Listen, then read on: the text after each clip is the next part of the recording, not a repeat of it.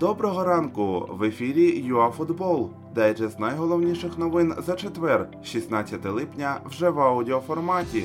Реал Чемпіон, Динамо за крок від срібла, побиття суддів ПФЛ. Поїхали!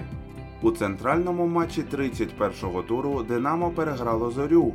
Незважаючи на швидкий гол гостей, кияни відповіли супернику переконливо 3-1. У паралельному поєдинку Десна програла Олександрії з таким самим рахунком та втратила шанси на друге місце. Якщо Динамо обіграє колос, то стане другим.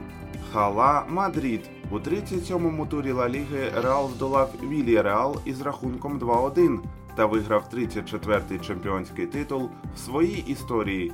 Одночасно із вершковими свій матч проводила і Барселона. Каталонці несподівано поступилися вдома Осасуні 1-2. Месі виступив із критикою клубу після фінального свистка.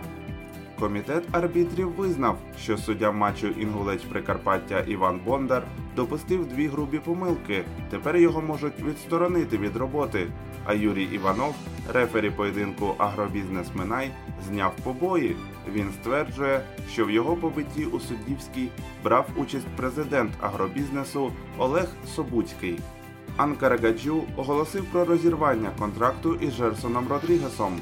Нападаючий київського Динамо повинен був виступати за турецький клуб до кінця сезону на правах оренди. Причина відсторонення бійка Жерсона із капітаном команди. Лестер зберіг за собою четверту позицію, обігравши Шеффілд, але також переміг і Манчестер Юнайтед. Челсі випереджає конкурентів на один бал. В Італії триває теоретична боротьба за Скудетто. Вчора Інтер розгромив на виїзді Спал та піднявся на другу позицію. Відрив від Ювентуса 6 очок. Це були всі актуальні новини за четвер, 16 липня. Знайте, що саме для вас ЮАФутбол постійно тримає руку на пульсі подій.